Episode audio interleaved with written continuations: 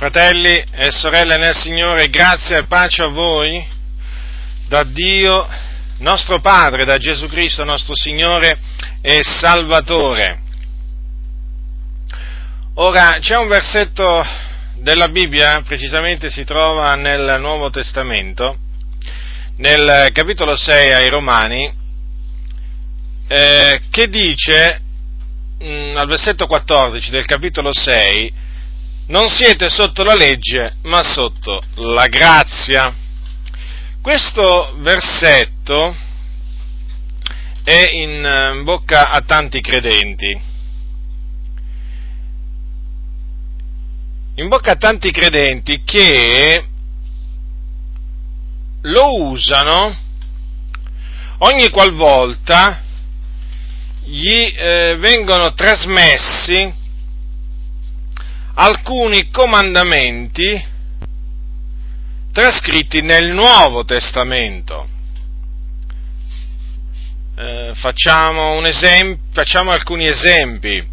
Per esempio, il comandamento sull'adornamento delle donne, sull'adornamento esteriore delle donne, perché la Sacra Scrittura dice in che maniera si devono adornare le donne che fanno professione di pietà. E per esempio, un altro esempio è il comandamento riguardo al velo, sempre naturalmente un comandamento presente sotto il Nuovo Testamento. Questo comandamento comanda la donna di mettersi il velo, di coprirsi il capo con un velo quando prega o profetizza.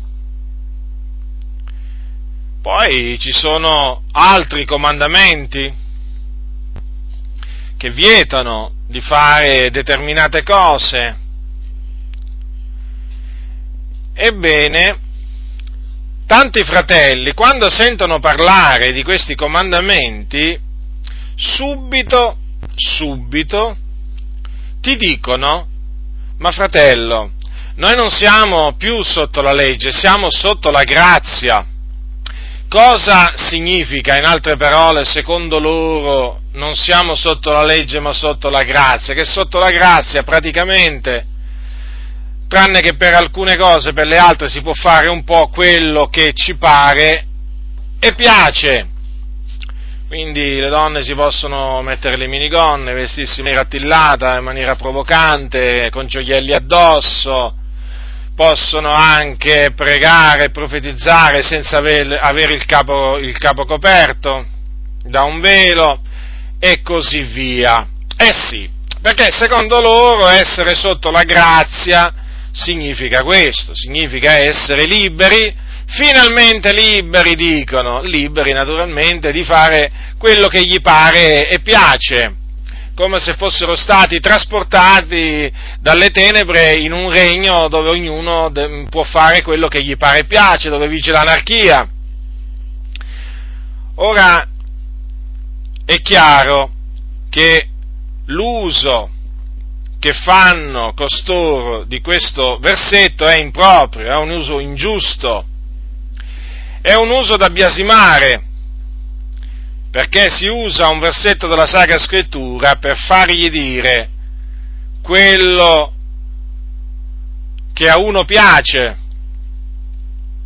Praticamente costoro usano questo verso della parola di Dio per difendere, giustificare la loro ribellione, perché sono dei ribelli e abilmente riescono a coprire questa loro ribellione, questa eh, voglia di disubbidire al Signore, questo loro desiderio di non sottomettersi dinanzi a Dio.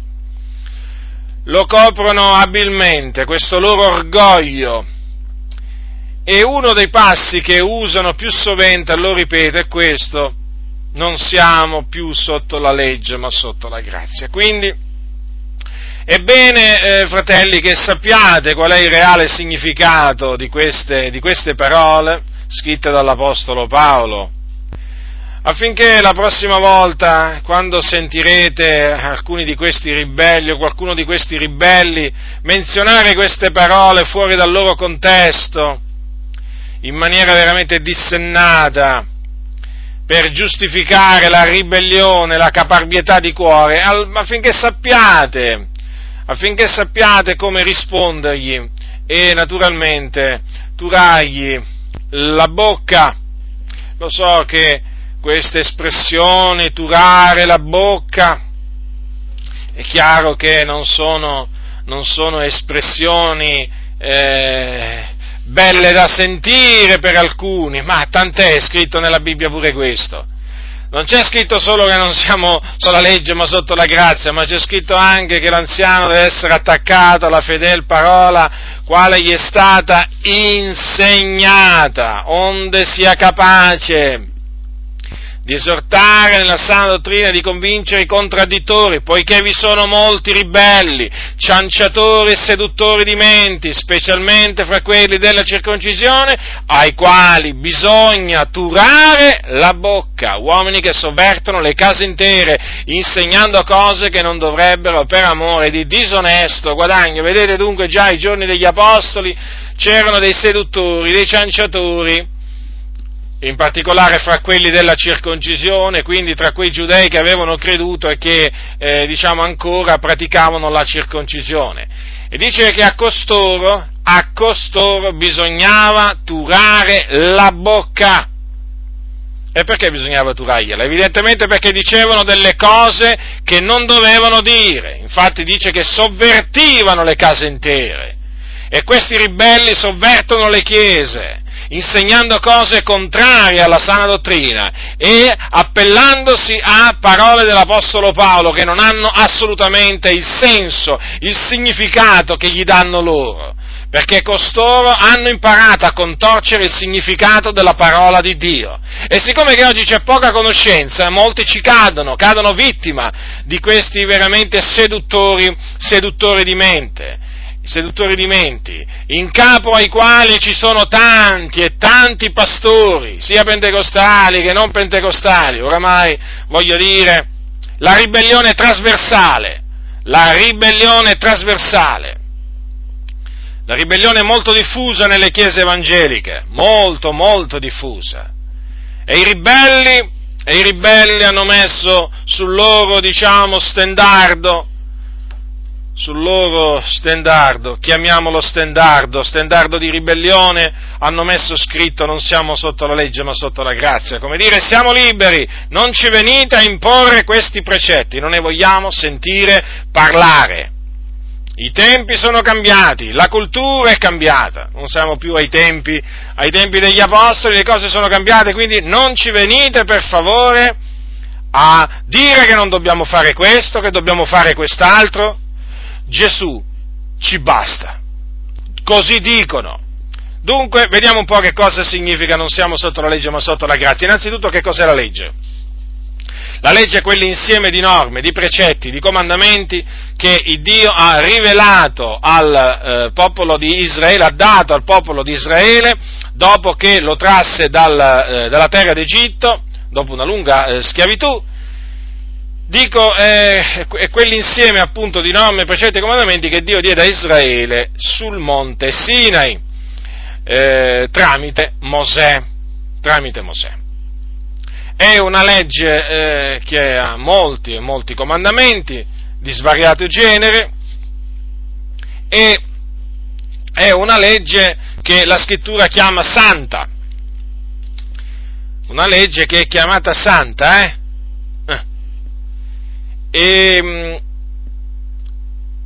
ed è una legge buona se uno la usa legittimamente, come dice, come dice l'Apostolo Paolo, perché è vero che non siamo più sotto la legge, ma attenzione però che la legge si può usare legittimamente però, eh?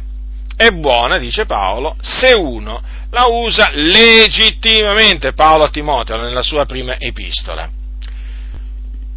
Ora, ci sono comandamenti da non commettere adulterio, non rubare, eh, onora tuo padre e tua madre, non usare il nome dell'Eterno, l'Iddio tuo in vano, ci sono comandamenti che riguardano tante altre cose, Per esempio c'è il comandamento eh, eh, di, non, eh, di, non, unirsi carnalmente a un uomo, eh, come appunto come quando si, eh, ci si unisce con una donna, perché questa cosa è una cosa abominevole, quindi un comandamento che vieta l'omosessualità. Ci sono comandamenti eh, che vietano tante altre, tante altre perversioni, abominazioni, che, per esempio comandamenti che, che vietano l'idolatria, farsi immagini, statue, sculture e così via, eh, che vietano di prostrarsi davanti a tali cose, eh, di dare loro un servizio, un culto, non importa di quale entità e non importa come viene, come viene chiamato, sempre di un culto idolatrico si tratta. E, mm, ci sono diciamo, svariati comandamenti, per esempio poi ci sono comandamenti che riguardano l'osservanza del, del sabato, per esempio il settimo giorno del calendario eh, il settimo giorno della settimana secondo il calendario religioso ebraico, poi ci sono comandamenti che comandano di, di, di celebrare determinate feste, tra cui per esempio la festa di Pasqua, la festa di Pentecoste, eh, la festa delle capanne, il giorno dell'espiazione e così via, comandamenti riguardo ai sacrifici, sacrifici, olocausti, sacrifici di azioni di grazie, insomma, ci sono veramente comandamenti di, eh, eh, diciamo di natura diversa che comunque formano appunto il, eh, eh, quello che noi chiamiamo la legge.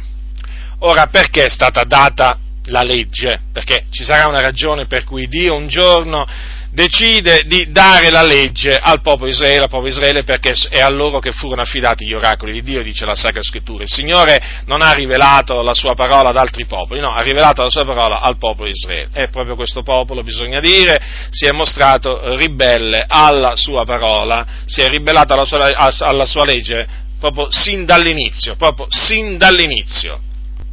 Ora, perché Dio ha dato la legge?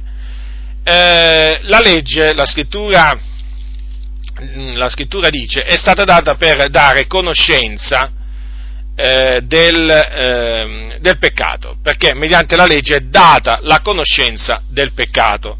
Questo lo spiega l'Apostolo Paolo al capitolo 7 dei Romani, eh, quando, eh, spiega, eh, quando spiega, mm, diciamo, quando dice qualche cosa in difesa della legge. Dice Paolo al capitolo 7, eh, dal versetto 7, che diremo dunque la legge è essa peccato? Così non sia, anzi io non avrei conosciuto il peccato se non per mezzo della legge. Poiché io non avrei conosciuto la concupiscenza se la legge non avesse detto non concupire. Dunque, vedete, mediante la legge è data la conoscenza del peccato. Ora, bisogna mh, mm, dire anche che nel momento appunto in cui l'uomo viene a conoscere il peccato tramite la legge, che cosa succede? Che siccome che la legge produce, eh, la legge produce delle eh, passioni peccaminose, cioè desta delle passioni eh, peccaminose proprio perché il Signore ha comandato di non fare certe cose, ecco che cosa succede? Il peccato, il peccato, che è entrato nel mondo, vi ricordo, tramite Adamo, il primo uomo, si usa della legge, usa della legge per, eh, per produrre nell'uomo, eh, diciamo, eh, del male e quindi ucciderlo. Praticamente il peccato si usa del comandamento che è santo, giusto e buono per uccidere spiritualmente l'uomo che commette il peccato. E questo l'Apostolo Paolo lo spiega proseguendo, infatti dice, ma il peccato, colta l'occasione per mezzo del comandamento, produsse in me ogni concupiscenza, perché senza la legge il peccato è morto. In altre parole, la legge è servita a dare vita al peccato cioè a rafforzare, a, raff- a dare forza veramente al peccato. Prosegue Paolo, ci fu un tempo nel quale, nel quale senza legge vivevo, ma venuto il comandamento, il peccato prese vita ed io morì e il comandamento che era inteso a darmi vita risultò che mi dava morte perché il peccato, colta l'occasione per mezzo del comandamento, mi trasse in inganno e per mezzo d'esso m'uccise, talché la legge è santa, il comandamento è santo, giusto e buono. Ciò che è buono diventò dunque morte per me, così non sia, ma è il peccato che mi è divenuto morte, onde si palesasse come peccato, cagionandomi la morte mediante ciò che è buono, affinché per mezzo del comandamento il peccato diventasse estremamente peccante. Dunque, vedete, potrà sembrare strano quanto si vuole, ma questo alla fine era il fine per cui, lo scopo per cui Dio ha dato la legge. Praticamente far sì che l'uomo rimanesse imprigionato dalle passioni peccaminose eh, che sono appunto dei legami destati dalla, dalla legge. Perché, mh, mm, fratelli, dovete sapere che la forza del peccato è la legge. Questo è qualcosa che dovete sempre tenere a mente. Lo dice Paolo ai, ai Corinzi quando dice, quando dice, quando dice eh, che la forza del peccato è la legge, al capitolo 15, al versetto 56. Notate dunque, eh, notate dunque per quello il peccato si appoggia, eh, alla legge, perché la legge è, il, è la sua forza. Dunque, Vedete dunque, mediante, eh, mediante la legge, il Dio ha rinchiuso gli uomini eh, sotto appunto le passioni peccaminose destate, eh, destate, dalla legge. E siccome che queste passioni peccaminose portano frutto per la morte, eh, alla fine il peccato si usa della legge per produrre la morte nell'uomo, infatti l'uomo è morto nei suoi peccati e nelle sue trasgressioni. Dunque il peccato si usa di qualcosa di buono, di qualcosa che è santo, per uccidere. E quindi il peccato si dimostra estremamente pecca- peccante. In altre parole, la legge è stata data affinché il fallo, cioè il peccato, abbondasse. Naturalmente questo, eh, queste sono cose che fanno parte del piano di Dio, del disegno di Dio. E chi oserà dirgli, Signore, che fai o, che, o hai fatto male? Il Signore così ha voluto. Naturalmente il Signore ha una sapienza infinita ha una sapienza infinita. Chi ha conosciuto la mente del Signore, dice la Sacra Scrittura? Chi è stato il suo consigliere? Sono cose veramente profonde queste, sono cose, sono cose grandi che ha fatto il nostro Dio e noi di queste cose dobbiamo parlare. Dobbiamo parlare perché ehm, per capire che cosa significa poi essere sotto la grazia, bisogna anche capire che cosa significa essere sotto la legge. Eh, perché se noi diciamo non siamo sotto la legge ma sotto la grazia, dobbiamo capire che cosa significa essere sotto la legge, non solo eh, capire eh, cosa significa essere sotto la grazia, ma non solo, per apprezzare eh, la grazia bisogna conoscere la legge, bisogna conoscerle queste cose, fratelli. So, oggi del, molti nel popolo del Signore amano sentire parlare di cose frivole, amano sentire parlare eh, di barzellette, eh, vogliono sentire raccontate le battute. Eh, ma queste sono le cose che vanno dette al popolo del Signore, affinché il popolo di Dio sia ammaestrato, affinché il popolo del Signore cresca. Dunque, è evidente che la legge, ehm, eh, la legge produce dei legami è, è indubbio questo, è indubbio. E eh, riesce a tenere eh, in custodia, custoditi gli uomini sotto di essa. Certo, chiaramente è il peccato che si usa, eh, che si usa, che si usa, eh, che si usa della, della legge.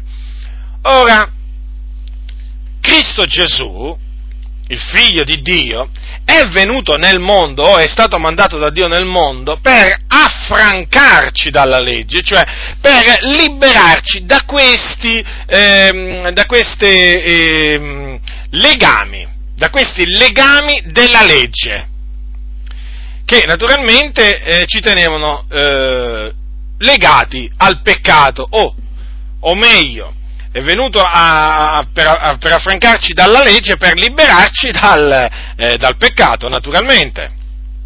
Perché nel momento in cui ci ha liberati poi, eh, perché per liberare l'uomo dal peccato il Signore lo doveva liberare dalla legge, da riscattare dalla legge, perché la legge, lo ripeto, è la forza del peccato. Una volta annullata la forza del peccato, l'uomo sarebbe stato liberato, riscattato dalla schiavitù del peccato. Dunque, Gesù è venuto, eh, il giusto, il santo, colui che non ha conosciuto peccato, è venuto e si è caricato di tutte le nostre iniquità sul suo corpo. e sul suo corpo, nella sua carne, ha condannato il peccato, lo ha condannato, lo ha annullato. In che maniera? Appunto morendo sulla croce, morendo sulla croce e risuscitando. In questa maniera, in questa, in questa maniera, il Signore è riuscito, è riuscito a liberare l'uomo dalla signoria o dal dominio della, della legge. E quando è che è avvenuta questa liberazione per noi? Nel momento in cui ci siamo ravveduti e abbiamo creduto nel Signore Gesù Cristo. In quel momento noi siamo eh, divenuti morti alla legge. In che maniera? Mediante il corpo di Cristo. Perché appunto Cristo è morto per affrancarci, per affrancarci dalla legge. Prestate attenzione a queste cose, fratelli nel Signore. Dunque, mediante il corpo di Cristo è avvenuto questa grande liberazione. Cioè noi siamo stati liberati o, o sciolti dai legami della legge, essendo che siamo morti a quella che ci teneva soggetti. Certo, la legge ci teneva schiavi, schiavi sotto di sé. E il Signore mediante la sua morte e la sua resurrezione, ci ha proprio affrancati dalla legge e quindi dal peccato, dalla schiavitù del peccato. Attenzione, questo non significa che il Signore ci ha reso impeccabili, infallibili, no, non significa questo. Significa che il Signore ci ha resi liberi dal peccato. Noi non siamo più sotto il dominio del peccato. Appunto perché non siamo sotto la legge, ma sotto la grazia.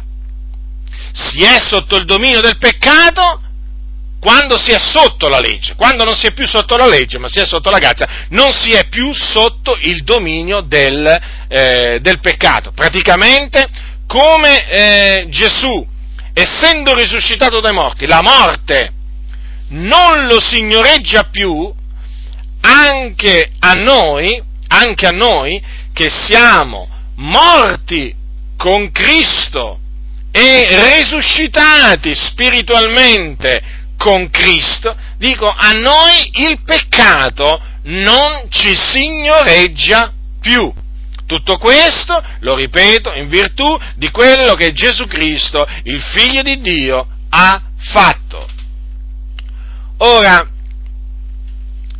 Gesù, morendo sulla croce, eh, morendo sulla croce, ci ha riscattato dalla maledizione della legge. Sì, perché la legge, vedete, eh, la legge, come dice la Sacra Scrittura, come dice Paolo, eh, Paolo ai, ai, ai, Galati, la legge eh, dice chi avrà messo in pratica queste cose vivrà per via di esse. Sì, però dice anche maledetto l'uomo o maledetto chiunque non persevera in tutte le cose scritte nel libro della legge per metterle in pratica. Quindi tutti coloro che si basano sulla legge o sono sotto la legge sono sotto la maledizione perché non riescono ad adempiere tutti i precetti della legge. Guardate fratelli, per, per, rendervi, conto, per rendervi, conto, di quanto eh, siano numerosi i precetti della legge, leggete, eh, leggete il libro dell'Esodo, eh, Levitico, Numeri del Deuteronomio, leggete, leggete, poi vi renderete conto quanti precetti e come veramente, e come veramente eh, cioè, non, c'è uomo, non c'è uomo che possa, possa adempierli tutti, tutti, quanti, solo Gesù è riuscito a eh, adempiere, a obbedire a, a, in tutto e per tutto a quello che la legge di Mosè, legge di Mosè prescrive. Ora, Dunque, eh, tutti sono sotto maledizione, certo, eh, certo perché appunto sono maledetti tutti coloro che non, ehm, non mettono in pratica tutte, tutte, le cose scritte nel libro della legge, eh? tutte, tutte. Dunque eh, eravamo tutti sotto la maledizione divina noi. Se c'è scritto maledetto chiunque non persevera in tutte le cose scritte nel libro della legge per metterle in pratica, è evidente che noi eravamo eravamo maledetti, Certo che eravamo maledetti, perché eravamo tra quelli che non mettevano in pratica quello che è scritto nel libro della legge. Cioè la maledizione divina eh, pesava, gravava su di noi. Ora, che cosa ha fatto Gesù? Gesù ci ha riscattati dalla maledizione della legge. In che maniera? Essendo divenuto maledizione per noi. In che maniera? Siccome che la legge dice, dice anche maledetto chiunque è appeso al legno, Gesù, eh, dando la sua vita, cioè facendosi appendere alla croce, alla croce, eh, qui si parla di legno, sì, appunto perché la croce era fatta, era fatta di legno, eh, non, significa il palo qua, eh, no, perché qualcuno potrebbe, eh, qualcuno potrebbe essere indotto a pensare, ma che era un palo allora quello su cui, il legno su cui Gesù fu, ehm, fu crocifisso? No, è chiamato legno, però era una croce, infatti Gesù è stato crocifisso. Ora Gesù, eh, morendo appeso ad un legno, eh, è diventato maledizione per noi. Per quale ragione? Affinché la benedizione d'Abramo venisse sui gentili in Cristo Gesù, affinché ricevessimo per mezzo della fede lo Spirito promesso. La benedizione d'Abramo praticamente è la giustificazione, la giustificazione gratuita, mediante la quale Dio imputa all'uomo la giustizia, mediante la fede, quindi per grazia. Questa appunto è la benedizione di Abramo, quando il Signore disse ad Abramo, in te saranno benedette tutte, tutte le genti, tutte le nazioni, o nella tua progenie intendeva dire appunto in Cristo saranno, in Cristo saranno benedette tutte le nazioni. infatti in Cristo Gesù si viene benedetti nel momento in cui ci si ravvede, si crede nel suo nome. Perché benedetti? Perché sono benedetti coloro ai quali i peccati vengono perdonati, le cui iniquità vengono cancellate chiamate, ecco perché appunto viene chiamata, viene chiamata benedizione Abramo, d'altronde anche Abramo fu benedetto nel momento in cui credette all'Eterno e come dice la scrittura ciò gli fu messo in conto di giustizia. Dunque vedete, eh, la maledizione della legge che gravava su di noi, praticamente è stata annullata e Cristo ci ha eh, riscattati dalla maledizione, eh, dalla maledizione della legge essendo divenuto, ehm, essendo divenuto maledizione per noi. Ora è evidente alla luce, alla luce di queste cose che eh, noi non siamo più sotto la legge. Perché? Eh, perché naturalmente il Signore ci ha affrancati. Allora sotto che cosa siamo? Siamo sotto la grazia. Perché diciamo sotto, che siamo sotto la grazia? Perché la grazia, come anche la verità, è, è venuta tramite Gesù Cristo. Allora, è scritto è scritto in Giovanni capitolo 1, capitolo 1, versetto 17, poiché la legge è stata data per mezzo di Mosè, e l'abbiamo visto prima, la grazia e la verità sono venute per mezzo di Gesù Cristo. Quindi la grazia di Dio, salutare per tutti gli uomini, si è manifestata eh, dal momento che Gesù è venuto in questo, in questo, mondo. E a tale riguardo vorrei ricordarvi quello che Paolo dice a Timoteo quando dice che, ascoltate quello che dice Paolo a Timoteo perché è, interess- è molto interessante, tutto quello che Paolo ha detto a Timoteo è interessante, però è interessante questo in riferimento all'argomento che sto trattando. Allora dice così, il quale, cioè Dio, capitolo 1 di seconda Timoteo, versetto 9, il quale ci ha salvati e ci ha rivolto una santa chiamata, non secondo le nostre opere, ma secondo il proprio proponimento e la grazia che ci è stata fatta in Cristo Gesù avanti i secoli, ma che è stata ora manifestata con l'apparizione del Salvatore nostro Cristo Gesù, il quale ha distrutto la morte e ha prodotto in luce la vita e l'immortalità mediante l'Evangelo. Ora notate, grazia ci è stata fatta in Cristo, eh, ci è stata fatta in Cristo Gesù avanti i secoli, cioè prima che il tempo iniziasse ma questa grazia è stata manifestata con, eh, con, la venuta, appunto, con la venuta di Cristo Gesù. Ecco perché è scritto che la grazia, la grazia è venuta tramite, eh, tramite, Cristo, eh, tramite, Cristo, Gesù. Ma cosa significa che la grazia è venuta tramite Cristo Gesù? Che dal momento in cui è venuto eh, Gesù, Gesù è venuto a proclamare che il giusto vivrà per la sua fede, cioè che l'uomo non viene giustificato per le, eh, le opere della legge, ma viene giustificato soltanto mediante la fede in Gesù Cristo. Ecco, in questa maniera la grazia è stata, è stata, manifestata. Noi predichiamo la grazia, non è che predichiamo la legge, predichiamo il Vangelo, il Vangelo della grazia di Dio. E appunto è chiamata la buona notizia della grazia di Dio, certo, perché mediante l'Evangelo viene dato a coloro che credono eh, viene dato il perdono, il perdono, dei peccati, viene data la giustificazione, viene data la vita eterna. Ecco, quindi la grazia la grazia è stata manifestata e venuta tramite Gesù Cristo. Quindi noi adesso siamo sotto, sotto la grazia. Perché?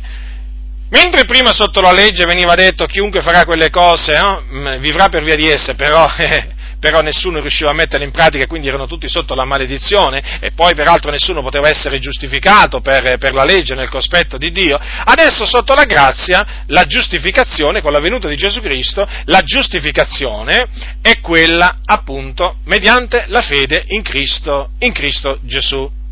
Ora, infatti avete notato anche che che diciamo, hanno coniato anche un'espressione, per esempio, l'anno di grazia, eh, perché, come dire, ancora oggi viene offerta la grazia di Dio eh, all'uomo, ancora oggi l'uomo ha l'opportunità, ravvedendosi e credendo nel Signore Gesù Cristo, di ottenere grazia da Dio, di essere quindi eh, giustificato, eh, giustificato da, tutti, da, tutti, da tutti i suoi peccati.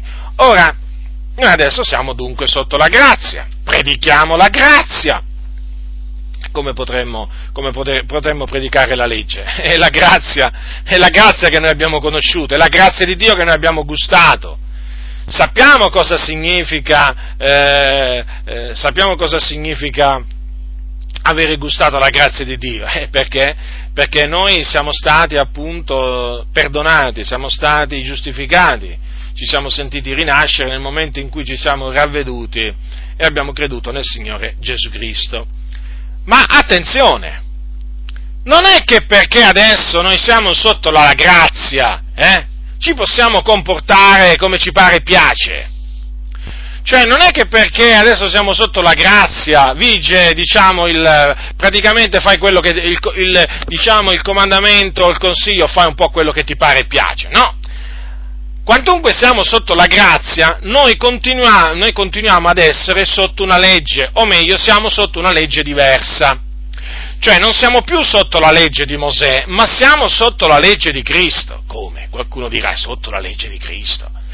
Ma non solo, siamo pure, siamo pure ancora degli schiavi. Come? Anche degli schiavi? Sì. Adesso vi spiego però, affinché non mi fraintendete. Dice l'Apostolo Paolo, al capitolo 9 di Primo Corinzi, dice così, allora, mm, versetto 21, con quelli che sono senza legge mi sono fatto come se fossi senza legge, benché io non sia senza legge riguardo a Dio, ma sotto la legge di Cristo. Notate, per guadagnare quelli che sono senza legge. Notate dunque Paolo che dice che non è che era senza legge riguardo a Dio, ma sotto la legge di Cristo. Non dice sotto la legge di Mosè, ma sotto la legge di Cristo. Ecco, ecco dunque che noi non siamo più, e badate che parlava un uomo che era sotto la grazia, che conosceva la grazia di Dio. Eh? Ora, allora, non siamo più sotto la legge di Mosè, sì, è vero, ma siamo sotto un'altra legge, la legge di Cristo, certo, perché Cristo è venuto a portare una legge Cristo è venuto a portare dei comandamenti. Sì, dei comandamenti. Voi leggete per esempio il capitolo 5, 6 e 7 di, di Matteo, il cosiddetto sermone sul monte. Che cosa sono quelli se non comandamenti? Quelli fanno parte della legge di Cristo, sono i comandamenti che fanno parte eh, della legge di Cristo, altri comandamenti sono nelle epistole degli, eh, degli apostoli, e tra questi comandamenti c'è il comandamento eh, del velo per le donne, c'è il comandamento dell'ornamento ehm, esteriore per le donne, sì, fa parte tutto della legge di Cristo. Ora, ho detto prima che siamo ancora degli schiavi, ma non siamo più schiavi del peccato, non siamo più sotto, eh, sotto la legge, nel senso schiavi della legge, perché Cristo ha annullato il peccato nella sua carne, ha eh, annullato la legge, ha annullato questa schiavitù della legge. E allora eh, schiavi di chi siamo? Siamo schiavi di Cristo. Come? Allora Cristo è il nostro padrone, certo ci ha comprati. Cristo ci ha comprati a prezzo, siamo suoi schiavi. Allora, è scritto proviamo questo con le sacre scritture naturalmente, eh? Naturalmente faccio questo sempre, voi lo sapete oramai, per dimostrare che qui non è che io sto dicendo delle cose nuove, sto dicendo delle cose vecchie. Io non ho niente di nuovo da dire, io ho solo cose, cose vecchie da ribadire. Sono antiquato, qualcuno dirà. Eh vabbè, meglio essere antiquati che moderni. Naturalmente moderni, tra virgolette. Allora, ecco che cosa dice la Sacra Scrittura. Eh, capitolo 7 di Primo Corinzio, poiché colui che è stato chiamato nel Signore essendo schiavo è un affrancato del Signore. Parimente, colui che è stato chiamato essendo libero è schiavo di Cristo. Attenzione, quello essendo chiamato essendo libero significa non sotto il, il, il gioco della servitù umana, eh? Perché voi sapete che al tempo dell'Apostolo Paolo eh, c'era eh, la, la schiavitù. Infatti l'Apostolo Paolo ha dato dei, dei comandamenti per i padroni e anche per, per gli schiavi, per, per, i servi. Ora, l'Apostolo Paolo dice che chi è, chi è stato chiamato essen, dal Signore essendo libero, quindi noi, no? nel senso che non, non, non eravamo schiavi, schiavi di, altri, di, altri, esseri umani, in questo senso, eh? Eh, noi che eravamo appunto liberi, eh, siamo schiavi di Cristo. Ecco, schiavi di Cristo, considerate un po' Quando noi diciamo che serviamo Cristo, guardate che vogliamo dire che siamo schiavi di Cristo, eh? Eh, non ve lo dimenticate questo, eh? è fondamentale. D'altronde, se ci ha comprati a prezzo, ci ha riscattati a prezzo, è evidente che lui è il nostro, lui è il nostro padrone, lui è il nostro unico padrone. Quindi attenzione, attenzione a quelli che vogliono diventare i padroni della vostra vita, eh? siamo stati riscattati a prezzo, ma badiamo a non, a non diventare schiavi degli uomini, come diceva anche l'Apostolo Paolo ai santi, ai santi, della Galazia, Cristo ci ha affrancati perché fossimo liberi, state dunque saldi e non vi lasciate di nuovo porre sotto il gioco della schiavitù. Sì, sì perché ci sono naturalmente uomini che eh, cercano di signoreggiare sul popolo di Dio e, ci, e signoreggiano e riducono in schiavitù in schiavitù eh, le, anime, le, anime, del Signore, imponendo loro precetti che voltano le spalle alla verità, che contrastano la, la, la, la verità. Poi ci sono naturalmente, ehm, beh, tra questi ci sono anche quelli per esempio che sfruttano il popolo del Signore, lo calpestano in tante maniere, disprezzandolo, perché ormai il popolo di Dio che vale? Non vale niente. Non vale niente, basta vedere come si comportano alcuni pastori con le pecore, no? E questo, e questo, è indice di quanto per loro, diciamo, vale una pecora. Che vale una pecora? Non vale niente. Come?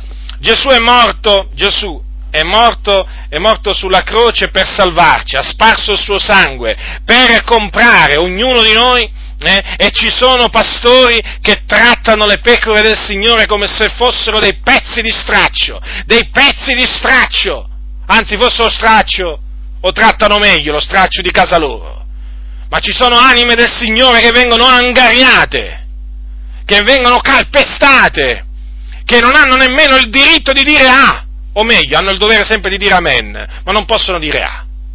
Amen sì, ma A no, perché nel momento in cui dicono A per sostenere una determinata cosa, eh, subito il pastore veramente li prende come bersaglio, gli comincia a fare prediche dal pulpito, proprio dirette, dirette a lui per affliggerlo, contristarlo.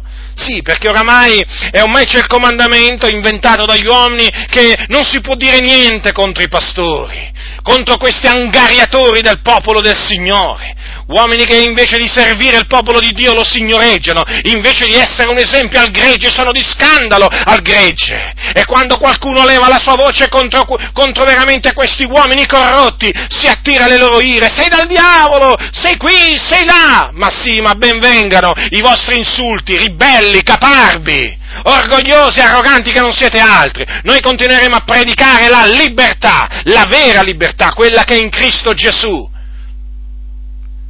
e continueremo a mettere in guardia le anime da voi, che signoreggiate il popolo del Signore, eh? Avete a che fare con il gregge del Signore, non avete a che fare con delle galline, con tutto rispetto per le galline, avete a che fare con le pecore del Signore, riscattate col sangue prezioso di Cristo Gesù. E dovete avere rispetto verso le anime del Signore, rispetto. E quando dicono una cosa giusta, eh, ascoltarli, ammonirli quando dicono le cose sbagliate, ma quando dicono le cose giuste, provate dalla Sacra Scrittura, dovete ascoltarli e se state sbagliando dottrinalmente dovete correggervi. Perché chi ama la correzione ama la scienza, ma chi odia la riprensione è uno stupido. Questo dice la Sacra Scrittura. Ma purtroppo oggi la stoltezza occupa posti altissimi, non solo nella società, ma anche nelle chiese, anche nelle denominazioni. A capo delle denominazioni ci sono uomini che non sanno nemmeno cos'è il timore di Dio, che la scrittura sanno solo come si scrive il termine Bibbia. Non la conoscono, non la conoscono. Metteteli alla prova, come dico sempre, metteteli alla prova. Prendeteli in un cantuccio, da soli, a tu per tu. Fatevi ammaestrare con la Bibbia lì, seduta stante e vedrete l'ignoranza, vedrete l'ignoranza, l'imbarazzo in cui si troveranno questi uomini perché veramente non conoscono le scritture, difatti si vede, si vede dal fatto che quando ammaestrano il popolo di Dio per, diciamo, per modo di dire ammaestrare, perché questi che ammaestrano, questi intrattengono il popolo di Dio con quelle loro prediche che oramai si passano l'uno all'altro, un po' stanno facendo come a scuola, quando si faceva a scuola, che ci si passava i compiti l'un con l'altro, o per esempio i temi, si faceva così a scuola, ora, ora fanno così, si passano i sermoni l'un con l'altro, senti uno, senti tutti. Sono tutti uguali, anche quando parlano, anche quando si muovono, sono tutti uguali. Ma è possibile mai? Ma è possibile mai? Questi sono diventati schiavi, schiavi degli uomini. E purtroppo questi sono quelli che fanno delle anime del Signore altri schiavi, soggiogano, li minacciano, li maledicono se si permettono di disubbidire alle loro voglie, alle loro, eh, alle loro cose storte che insegnano. Eh sì, perché insegnano cose storte, questi uomini arroganti che vogliono signoreggiare il popolo del Signore. E chi si permette di confutarli? Ah, cosa gli aspetta? Quello che aspettava, quello che diciamo avvenne a Geremia, quello che avvenne a Amos. Insulti, insulti, diffamazioni, ma sì, ma benvengano, benvengano, sapendo da chi, da chi, da chi vengono queste cose. Siamo, siamo felici, ci, ci, rallegriamo, ci rallegriamo ogni qualvolta la verità è proclamata e questi vengono smascherati.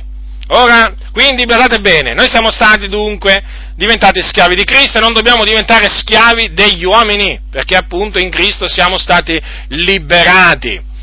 Ora, certamente ci sono pastori che eh, signoreggiano il popolo del Signore, naturalmente lo minacciano in svariate maniere, eh, lo maltrattano. Poi ci sono naturalmente coloro che eh, lo fanno ricadere sotto la legge o comunque tentano di farlo ricadere sotto la legge. Eh, voi direte come? Come ci sono pastori che vogliono far ricadere le anime del Signore sotto la legge. Ma certo, quando predicano la decima, che cosa pensate che stanno cercando di fare? Ah, voi mi direte, ma loro non è che insegnano eh, che si viene giustificati eh, osservando la legge. Sì, questo è vero, ma intanto vi dicono che se non pagate la decima sarete maledetti da Dio e Dio manderà il vermo roditore.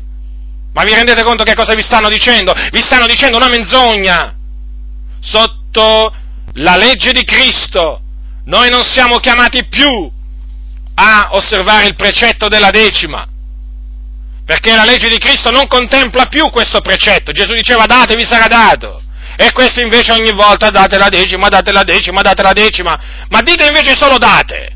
Perché dovete aggiungere la decima? Perché? Se Gesù non l'ha fatto, vergognatevi, vi dovete ravvedere. Porterete la pena della vostra ribellione se non vi ravvedete. Perché aggiungere qualcosa alle parole di Gesù? Perché? Perché? Lo so perché, perché voi volete riempire le vostre tasche, vi volete riempire le, le, le, le casse della comunità, volete diventare grandi, potenti, volete stendere le vostre tende, così le chiamate, ma è meglio chiamarle cattedrali, quali tende? Ma quali tende? Voi avete un impero oramai sulla faccia della terra. E naturalmente per sostenere questo impero dovete dire pagate, date, date, date, date, che cosa? La decima. Gesù invece diceva date. Che, cont- che controsenso, che controsenso dire che ci atteniamo alla parola del Signore e poi la parola del Signore, che si fa della parola del Signore? Si fa quello che si vuole. Gesù ha detto date, vi sarà dato. No, voi invece date la decima, certo. Ci dovete aggiungere queste due paroline. La decima, eh già, fanno la differenza, certo, per le vostre tasche. E invece noi continueremo a ribadire che essendo, essendo Cristo Gesù il sommo sacerdote dei futuri beni, essendo Cristo Gesù il sommo, il sommo sacerdote secondo l'ordine di Melchisedec, quindi un ordine diverso da quello del, del, del, sacerdote Aaron, ora essendo cambiato, cambiato il sacerdozio, c'è stata anche per necessità, mutamento anche della legge. Vedete? Dunque, essendo cambiato il sacerdozio è, è cambiato anche la legge. Dunque, è appunto per questo, perché non siamo più sotto la legge di Mosè. Vedete come la scrittura nella sua totalità non si contraddice, non si contraddice mai. La somma della tua parola è verità. Dunque, prestate attenzione, è cambiato il sacerdozio, quindi è cambiata pure la legge. Non più sotto la legge di Mosè, ma sotto la legge di Cristo, un'altra legge. Che dice la legge di Cristo? Date la decima? No. Dite date. Anzi, se mai dice vendete i vostri beni e fate le elemosine. Ecco che cosa dice la legge, la legge di Cristo, la legge della libertà. E sotto questa legge noi vogliamo rimanere. E guai a coloro che cercano di fare ritornare il popolo del Signore sotto la legge di Mosè, dalla quale Cristo ci ha affrancati mediante il suo prezioso sangue. E noi difendiamo questa verità, difende, la, questa verità, questa libertà, la difenderemo fino alla fine, costi quel che costi. Facendoci naturalmente tanti nemici, ma è meglio avere nemici gli uomini che nemico Dio. Io preferisco avere tutti gli uomini sulla faccia della terra, preferirei avere per assurdo, diciamo così.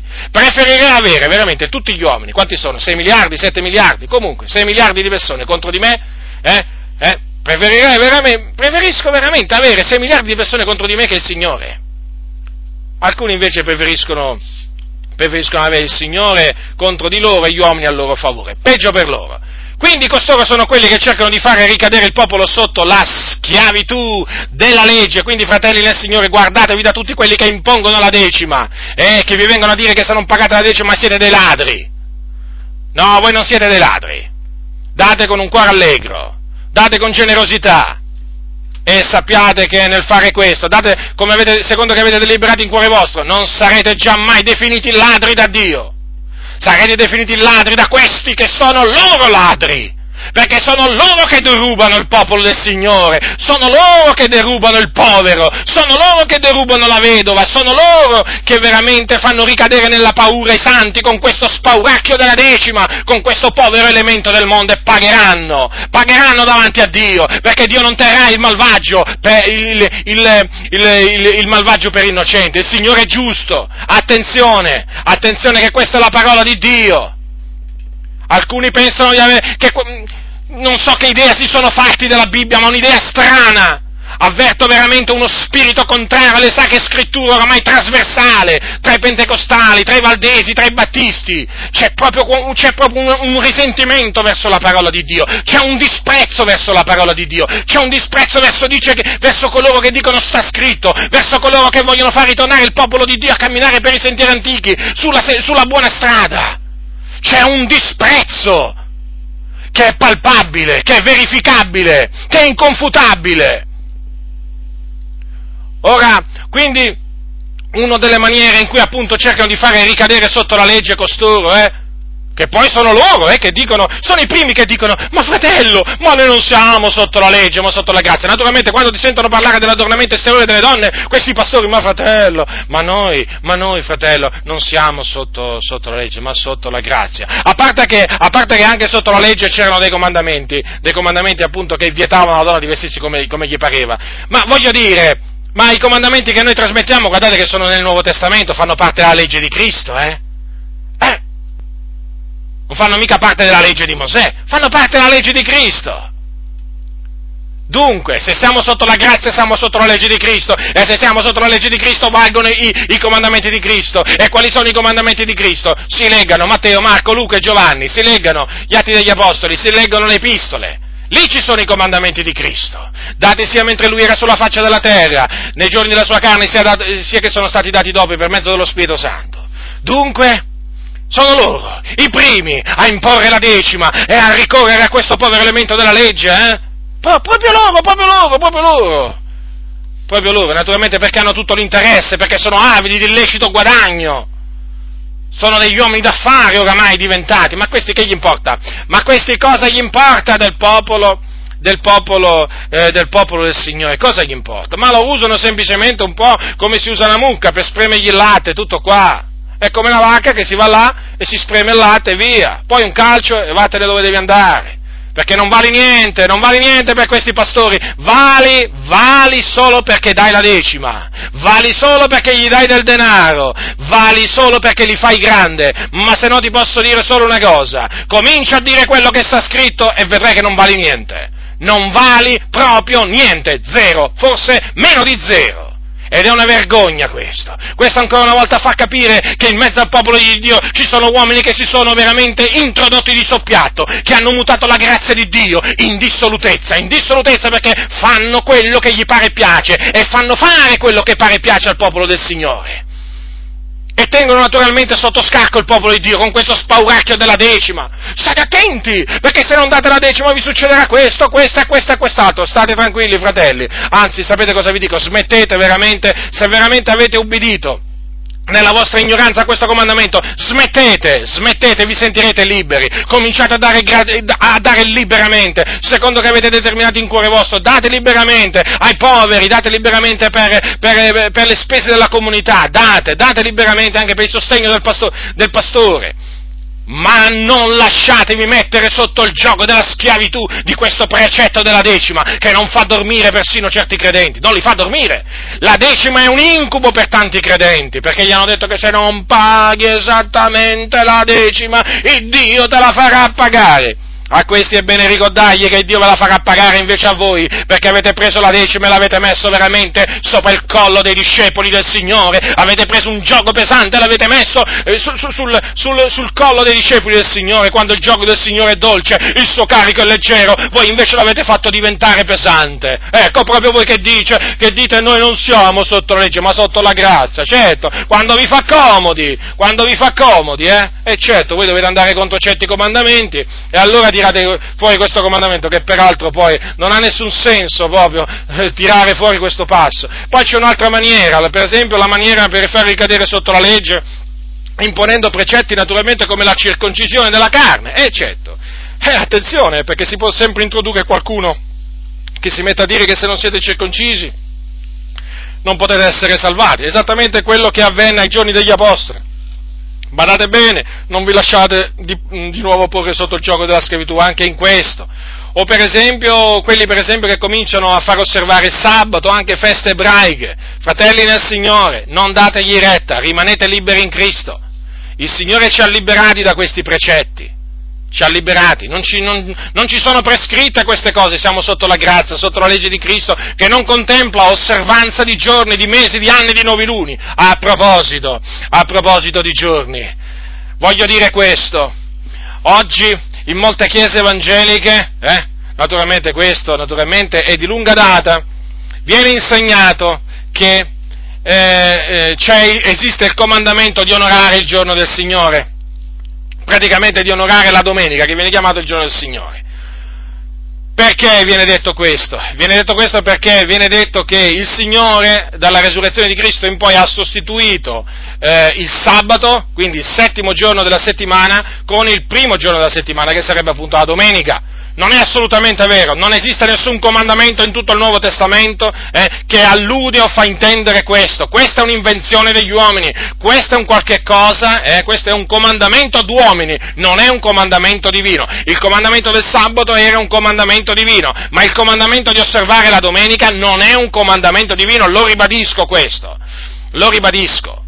E purtroppo in questa maniera, anche in questa maniera, si cerca di fare ricadere i credenti sotto la schiavitù di giorni. Eh certo, prima gli ebrei sono caduti sotto la schiavitù del sabato, eh? naturalmente poi per opera pure degli scribi e farisei che ci hanno poi preso, messo i loro carichi perché persino vietavano persino di guarire gli ammalati nel giorno, nel giorno di sabato e poi andate, andate, a leggere qualche libro degli ortodossi sul sabato ebraico e vi renderete conto quali precetti poi si sono inventati ancora oggi eh? sul giorno del sabato appunto per onorarlo come dicono loro, cose veramente che hanno, che hanno veramente mh, dell'incredibile devo dire, ma comunque Gesù aveva ragione quando diceva di cose consimili ne fate tante, hanno annullato la la parola di Dio con la loro tradizione. Ora, che cosa, che cosa, voglio dire? Che adesso è venuto fuori questo comandamento della domenica. Prima c'era il comandamento del sabato e poi adesso c'è la, il comandamento della domenica. Ma dov'è questo comandamento nella Bibbia? Dov'è?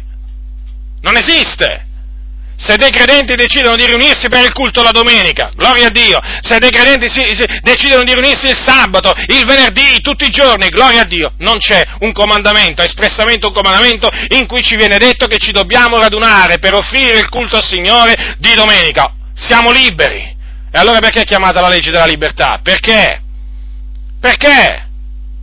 È evidente. Anche per esempio, anche per esempio, no, questo l'ho voluto dire perché mi dà tremendamente fastidio sento, quando sento dire questo è il giorno del Signore. No, e perché gli altri? Di chi sono? Del diavolo? Non ho capito io. La domenica è il giorno del Signore, gli altri di chi sono? Del diavolo? Eh, voglio dire, attenzione a come si parla. Atten- è vero che nella Sacra Scrittura si parla del giorno del Signore, e questo è vero, sì, però attenzione perché in questa maniera, mettendo enfasi eh, sul primo giorno della settimana, si è finiti con il degradare tutti gli altri giorni. E beh, gli altri giorni. E poi infatti si vede, le riunioni di culto degli altri giorni infatti sono, eh, sono deserte. Perché? Perché il giorno del Signore è la domenica. Vedete poi il frutto malefico che portano questi precetti? Invece bisogna insegnare alla Chiesa che quando ci si riunisce bisogna essere presenti. Non importa se di domenica, la, la, la, il giorno è di sabato, il giorno della riunione di sabato, domenica, non importa. Invece oggi i credenti hanno l'idea, la domenica, la domenica, la domenica. Sono diventati schiavi della domenica. Gli ebrei erano schiavi del sabato, adesso tanti cristiani sono schiavi della domenica.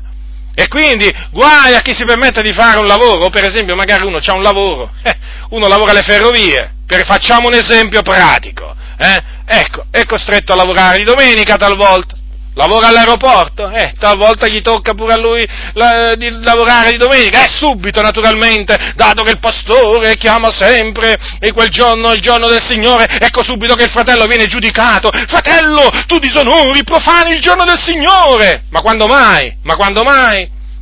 E loro che fanno invece?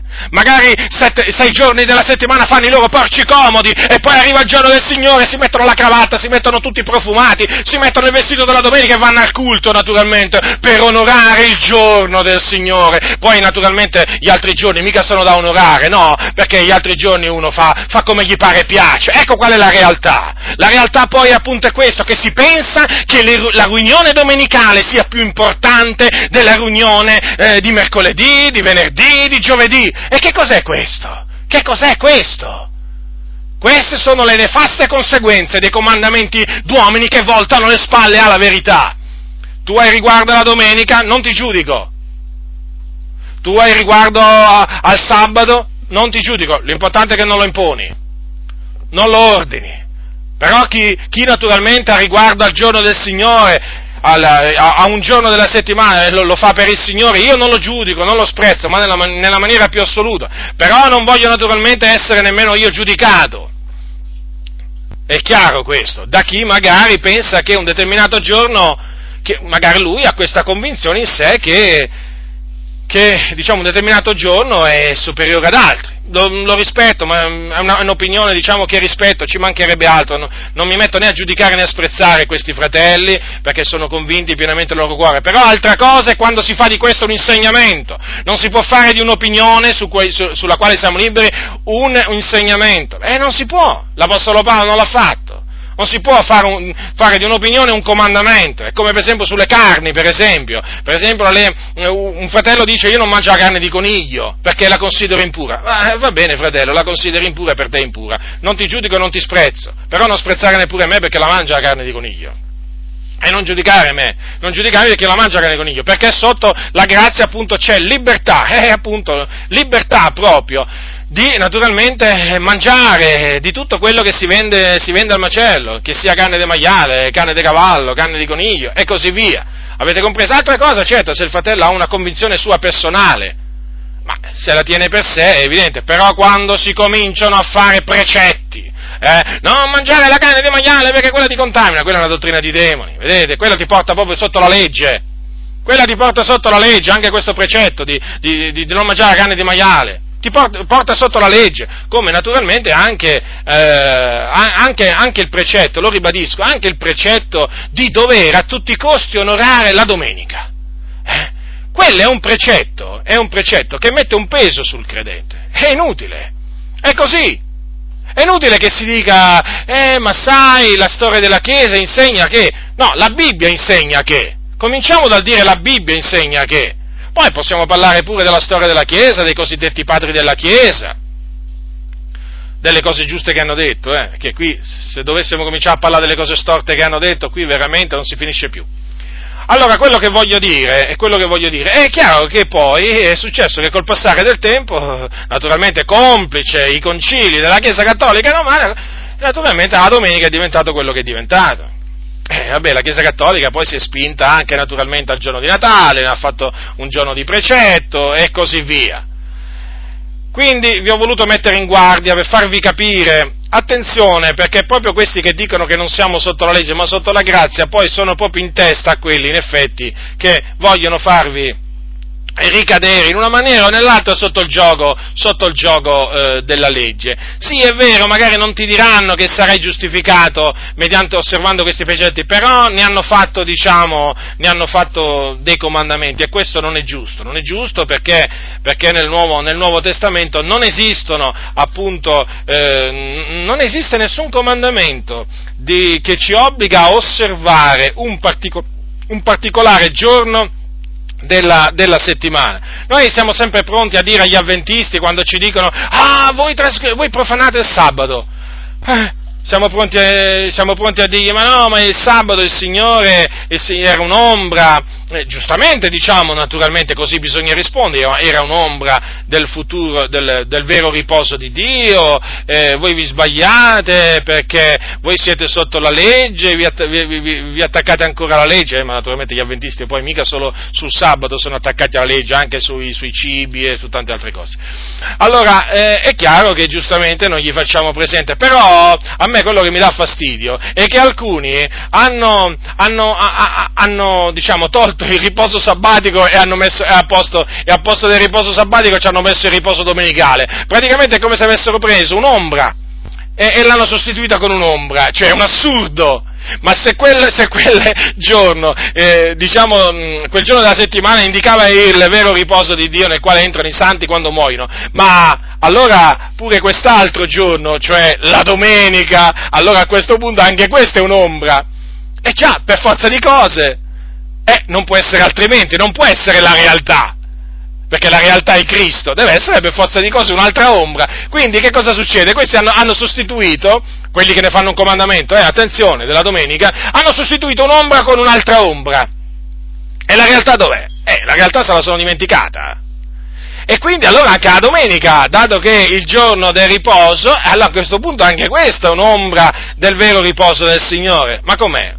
Ma non sta scritto forse che la legge è un'ombra dei, dei futuri beni, ma noi adesso abbiamo la realtà e la realtà è in Cristo. Ma se abbiamo la realtà, ma che facciamo? Ci andiamo, andiamo ancora alle ombre? Andiamo ancora alle ombre, ci inventiamo delle, delle ombre abbiamo la realtà e, e, ci inventiamo delle ombre. Così non sia, così non sia. Ho voluto naturalmente farvi, ehm, cioè dirvi queste cose per farvi capire che cosa significa eh, non solo essere stati riscattati dalla legge, ma anche eh, che cosa significa anche essere riportati sotto, sotto la legge. Ricordate sotto la schiavitù della legge, perché una schiavitù è quella della legge. Ricordatevi che l'Apostolo Paolo, quando sentì dire che i Galati erano stati turbati, da alcuni che gli volevano imporre la circoncisione, poi l'osservanza di, eh, di mesi, stagioni, giorni ed anni. Guardate che l'Apostolo Paolo si indignò forte si indignò grandemente e scrisse un, una, un'epistola, un'epistola di ammonizione a quei santi, perché se ne, si erano lasciati turbare, si erano lasciati, eh, diciamo, ammaliare. Ecco, sì, infatti, proprio il termine giusto, galati insensati, chi va ammaliati. Ecco, vedete, erano stati ammaliati, erano stati riscattati dal dominio della legge per la grazia di Dio e poi, guarda un po', erano stati da alcuni ammaliati e veramente erano ricaduti sotto il gioco, sotto il gioco della schiavitù. Certo, lì gli veniva detto che se non osservavano la, la, circoncisione e altri precetti non potevano essere giustificati e quindi poi che cosa era successo? Eh, che l'Apostolo Paolo poi gli disse voi che volete essere giustificati per la legge avete rinunziato a Cristo, siete scaduti dalla grazia, certo perché nel momento in cui uno poi comincia a pensare, cioè nel senso sedotto dal nemico, comincia a pensare che osservando la legge di Mosè si può essere giustificati, è chiaro che rinunzia a Cristo. Eh, eh, a Cristo. Il termine della legge, eh, per, per, il termine della legge per essere giustizia di ognuno che crede è Gesù Cristo. Nel momento in cui uno invece si rifugia nel, sotto la legge e pensa di essere giustificato mediante la legge, rinunzia a Cristo. Quindi è come se Cristo fosse, fosse, morto, fosse morto in vano. E allora si scade dalla grazia. E lì si scade dalla grazia. Si cade dalla grazia. Vedete quindi? Cioè si è sotto la grazia, ma attenzione perché si può pure scadere dalla grazia nel momento in cui appunto si ritorna all'osservanza della legge di Mosè pensando che osservandola si viene, si viene giustificati. Leggete attentamente tutta l'epistola ai Galati, vi esorto a farlo, per rendervi conto veramente che il pericolo di ricadere sotto la legge esiste, eh? Badate bene, fratelli nel Signore, esiste, non è che sono, sono, come si dice, dei pericoli inesistenti, no, no, no, no, il pericolo esiste come e come se esiste.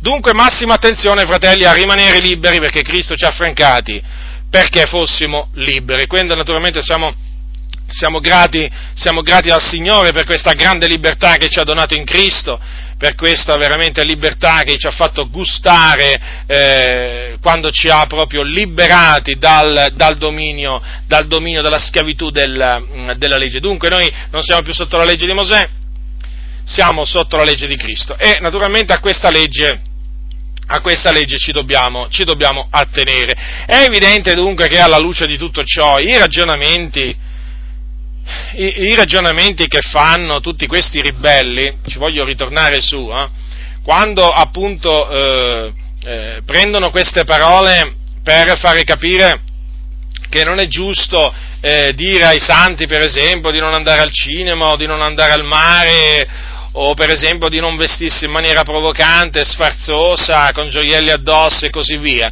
È evidente che i ragionamenti che fanno costoro non hanno niente a che fare con la parola del Signore, perché la legge di Cristo sotto la quale noi siamo, benché siamo sotto la grazia, lo ripeto, eh, contempla appunto questi comandamenti. C'è il comandamento di conservare in santità ed onore il nostro corpo, che è il Tempio dello Spirito Santo. Il Tempio dello Spirito Santo non ci appartiene, è il Tempio di Dio.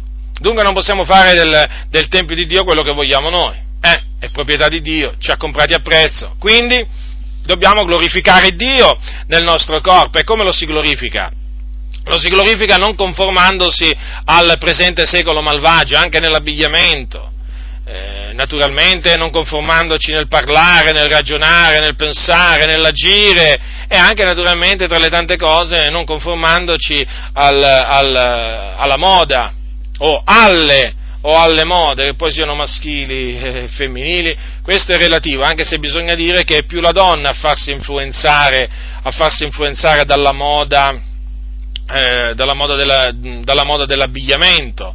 E naturalmente viene portata sempre di più a scoprirsi, a imbellettarsi, a, a a presentarsi provocante, attillata e così via. E naturalmente questo significa, se si fa questo, significa conformarsi, conformarsi al mondo e quindi mutare la grazia, eh, la grazia di Dio in dissolutezza. Sì, perché poi vedete, fratelli nel Signore, alla fine questi che dicono ma noi non siamo sotto la legge ma sotto la grazia, naturalmente, lo ripeto, quando ti sentono parlare contro il carnevale, contro che vi posso dire io contro la festa di Halloween, perché adesso ormai, ormai ci, sono, ci, sono, credenti ormai per cui la festa di Halloween eh, diciamo è come, non lo so, è diventata qualcosa di irrinunciabile, che è una, una, una festa che ha veramente origini occulte. Voglio dire, questi ormai sono dei ribelli, questi hanno mutato la grazia di Dio in dissolutezza, non vogliono non vogliono ubbidire al Signore, non vogliono santificarsi. Praticamente eh, sono stati chiamati a libertà, però sapete cosa hanno fatto? Hanno fatto della libertà un'occasione alla carne. Ecco che cosa hanno fatto. E, e, ecco perché quando si parla con loro non, non si va d'accordo, non si ha comunione. Perché? Tu ti vuoi santificare e loro si vogliono corrompere, tu vuoi ubbidire e loro vogliono disubbidire, tu vuoi temere il Signore e quelli proprio di temere il Signore proprio non gli interessa proprio niente. E dunque, eh, che comunione c'è con costoro? Camminano secondo la carne, secondo i desideri della loro carne, secondo le voglie della loro carne. Che comunione c'è con questa gente adultera? Ora, voglio dire, eh, anche quando per esempio la scrittura dice di non fare, eh, dice, come dice anche, come liberi, ma non usando già della libertà qual manto che copra la malizia, ma come servi di Dio. Vedete l'Apostolo, l'Apostolo Pietro in questo caso cosa diceva? Attenzione, Attenzione perché alcuni usano la libertà qual manto che copre la malizia, cioè come giustificazione delle loro perversità. Ecco, ecco dunque. Ma fratello, ma noi oggi non siamo più schiavi della legge, siamo liberi, certo, siamo liberi, sì, liberi eh, dal peccato, ma non liberi di fare quello che ci pare piace, perché noi siamo anche servi, servi di Cristo e, o schiavi di Cristo, meglio ancora, e come dice la Sacra Scrittura, dobbiamo presentare noi stessi, come dice la Sacra Scrittura, allora, guardate che cosa dice la Scrittura, eh? qui dovrei leggere veramente gran parte del capitolo, del capitolo 6 dei Romani, allora, ma beh, prendiamo prendiamo, prendiamo dal versetto 12, va. Non regni dunque il peccato nel vostro corpo mortale per ubbidirgli nelle sue concupiscenze, e non prestate le vostre membra come strumenti di iniquità al peccato, ma presentate voi stessi a Dio come di morti fatti viventi, e le vostre membra come strumenti di giustizia a Dio, perché il peccato non vi signoreggerà, poiché non siete sotto la legge, ma sotto la grazia. Che dunque peccheremo noi perché non siamo sotto la legge, ma sotto la grazia? Così non sia. Non sapete voi che se vi date a uno come servi, per ubbidirgli siete servi di colui a cui ubbidite, o del peccato che mena alla morte o dell'obbedienza che mena alla giustizia? Notate dunque, fratelli nel Signore, che noi ci siamo dati, ci siamo, eh, ci siamo dati come servi al Signore, al Signore, perché siamo stati appunto stati affrancati dal peccato e resi servi, resi servi a Dio. Quindi è evidente che le nostre membra le dobbiamo mettere al servizio del Signore, le dobbiamo usare come strumenti di giustizia a Dio. E certo, perché, eh, perché appunto non siamo più sotto il dominio, il dominio del peccato, siamo appunto sotto la grazia. Però attenzione a non pensare di poter peccare tanto siamo sotto la grazia. No, dice Paolo, vedete, così non sia. Avete notato quante volte dice l'Apostolo Paolo nelle sue epistole così non sia? Praticamente così non sia è il contrario di amen, perché amen significa così sia. Mentre qui dice così non sia, tante volte Paolo fa delle domande e poi dice così non sia. Invece oggi nelle comunità si dice sempre così sia. E c'è anche da dire così non sia, eh, talvolta. Ma non a delle domande che fanno, proprio a delle affermazioni. Perché chiaramente qui Paolo faceva delle domande che la risposta era ovvia, eh? di cui la risposta è ovvia. Ma ci sono oggi nelle comunità veramente pastori che fanno delle affermazioni dal pulpito, dalla sedia. Sì, perché affermazioni sbagliate si possono fare pure anche da seduti, eh? non, è possono, non, è che si fanno solo dietro il pulpito, ma dicono delle cose veramente a cui proprio bisogna dire così non sia. Altro che amen, bisogna dire così non sia perché veramente dicono delle cose contrarie, contrarie alla Sacra Scrittura. Quindi vedete, fratelli del Signore, adesso siamo servi di Cristo. E quindi come schiavi di Cristo dobbiamo ubbidire a Cristo. E eh, si ubbidisce a Cristo vivendo una vita santa, una vita giusta e una vita, e una vita pia. E dobbiamo essere grati al Signore che ci ha veramente messo, messo in grado, messo in grado eh, di, eh, di vivere eh, di vivere in questa maniera, cioè di vivere liberi, liberi dalla schiavitù, dalla schiavitù della legge, dalla schiavitù del peccato e naturalmente eh, ci ha messo in grado di vivere al servizio di Dio. Come dice la scrittura, in novità di spirito e non in vecchiezza di lettera. Questo, e non in vecchiezza di lettera, di lettera. Questo veramente è una grazia che noi abbiamo ricevuto. A proposito di grazia, è veramente una grazia, una grazia dell'Eterno per la quale dobbiamo essergli sempre grati. Considerate, eravamo schiavi del peccato, della legge, adesso siamo liberi. Ah, che gioia! che gioia che ci produce nel cuore sapere di essere stati veramente affrancati, affrancati da qualcosa eh, da cui non ti può affrancare nessuno tranne che il Signore, eh? Non è che dal peccato, dai vizi, dalla legge c'è qualcun altro che ti può affrancare.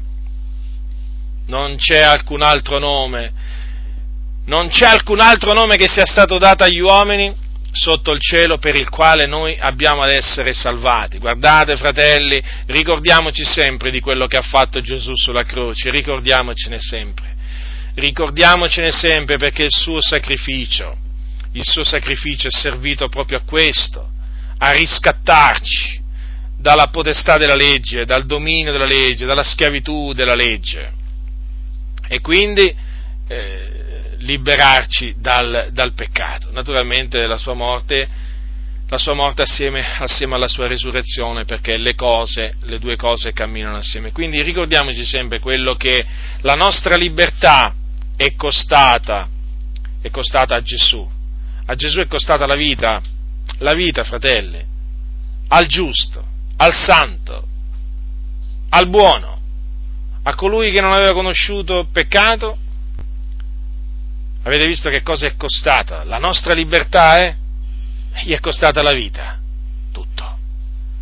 E quindi attenzione a fare buon uso di questa libertà, attenzione a non usare la libertà quale occasione della carne e poi metterci a dire ma non siamo sotto la legge ma siamo sotto la grazia, perché nel momento in cui faremo così ci arriveranno veramente le vergate del Signore, le bastonate del Signore. In altre parole verremo giudicati da Dio, puniti da Dio perché Egli è giusto. Dio è giusto, fratelli nel Signore, di Lui non ci possiamo, non ci possiamo fare beffe, non ci si può fare beffe di Dio.